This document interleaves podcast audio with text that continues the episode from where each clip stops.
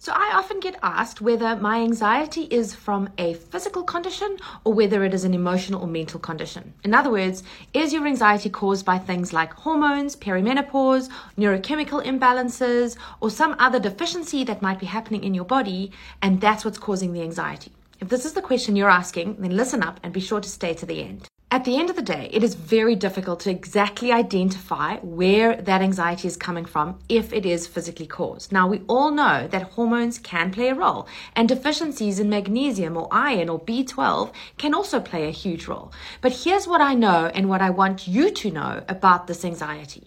When you become anxious about being anxious, you're taking that ordinary anxiety that may be as a result of a physical condition and you're turning it into a mental emotional response.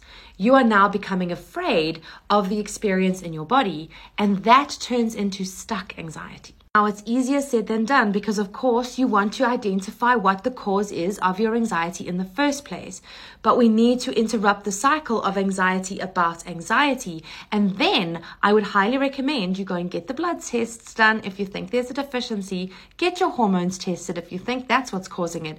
And go and see a counselor or coach or therapist to try and work out what the underlying cause of the original anxiety was. We really don't want to get stuck in a cycle of anxiety about anxiety. Shortcast Club.